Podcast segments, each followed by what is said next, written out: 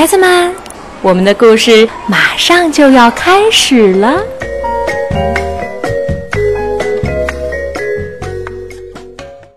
小朋友们，大家好！西西姨又带着新故事来了。我依旧是在湖南长沙为小朋友们来讲故事。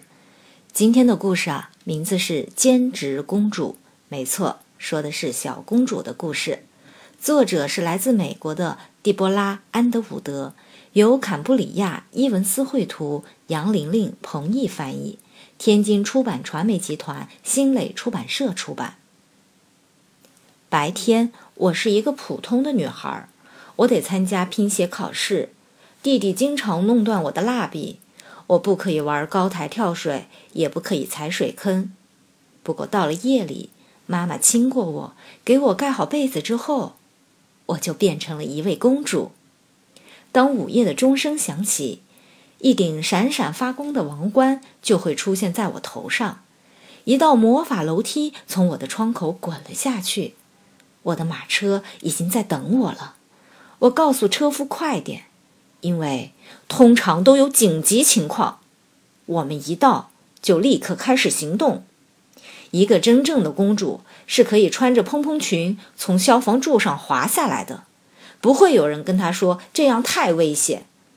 公主驾到，就像往常一样，我拯救了我的王国。当我把龙套住的时候，市民们发出了一阵欢呼：“把它锁起来！”他们大叫。但我有更好的主意，我邀请龙来喝下午茶。原来龙发火是因为他的蜡笔被弟弟喷的火融掉了，他只是需要一点安慰和一盒新蜡笔。然后我又去了学校，公主要研究魔法生物，还要学习击剑和马戏表演。我顺利通过了高空秋千考试，接下来是午餐时间。我的客人是一位来自远方的女王。我俩各自吃了三块粉红色蛋糕。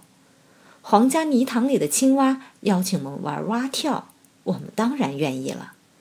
然后就到了梳妆打扮时间，因为今晚要举办皇家舞会。我跳进一个大浴缸，里面有冷水和热水泡泡，还有一只海豚。女王和我挑选华丽的衣服，她的裙子看起来就像日落的天空。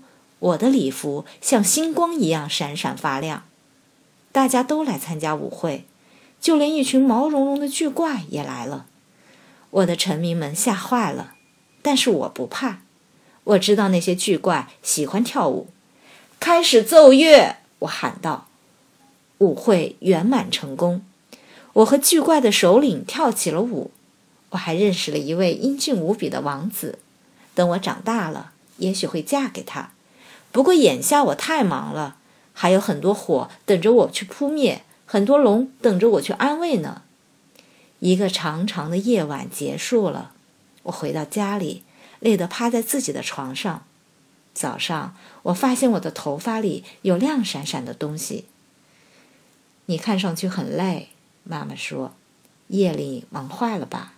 他眨了眨眼睛。他的头发里也有闪闪发亮的东西。那天晚上，他来帮我盖被子。待会儿见，我小声说。然后，我真的见到了他。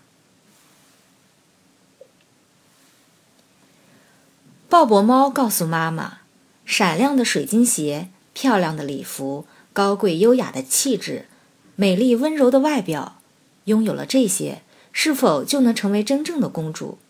也许很多人都会表示认同。而《兼职公主》这部与众不同的绘本却给出完全不同的答案。本书的小主人公似乎和公主的形象完全不沾边。她白天是一个必须忍受各种规矩的普通小女孩，晚上却俨然成了自己王国的小守护神，不畏惧任何困难和危险，想玩就毫不顾忌地玩，要吃就放开肚皮吃。然而，她所表现出的独立。勇敢、智慧、责任感和自信，却是比公主形象要珍贵和重要的多的品质。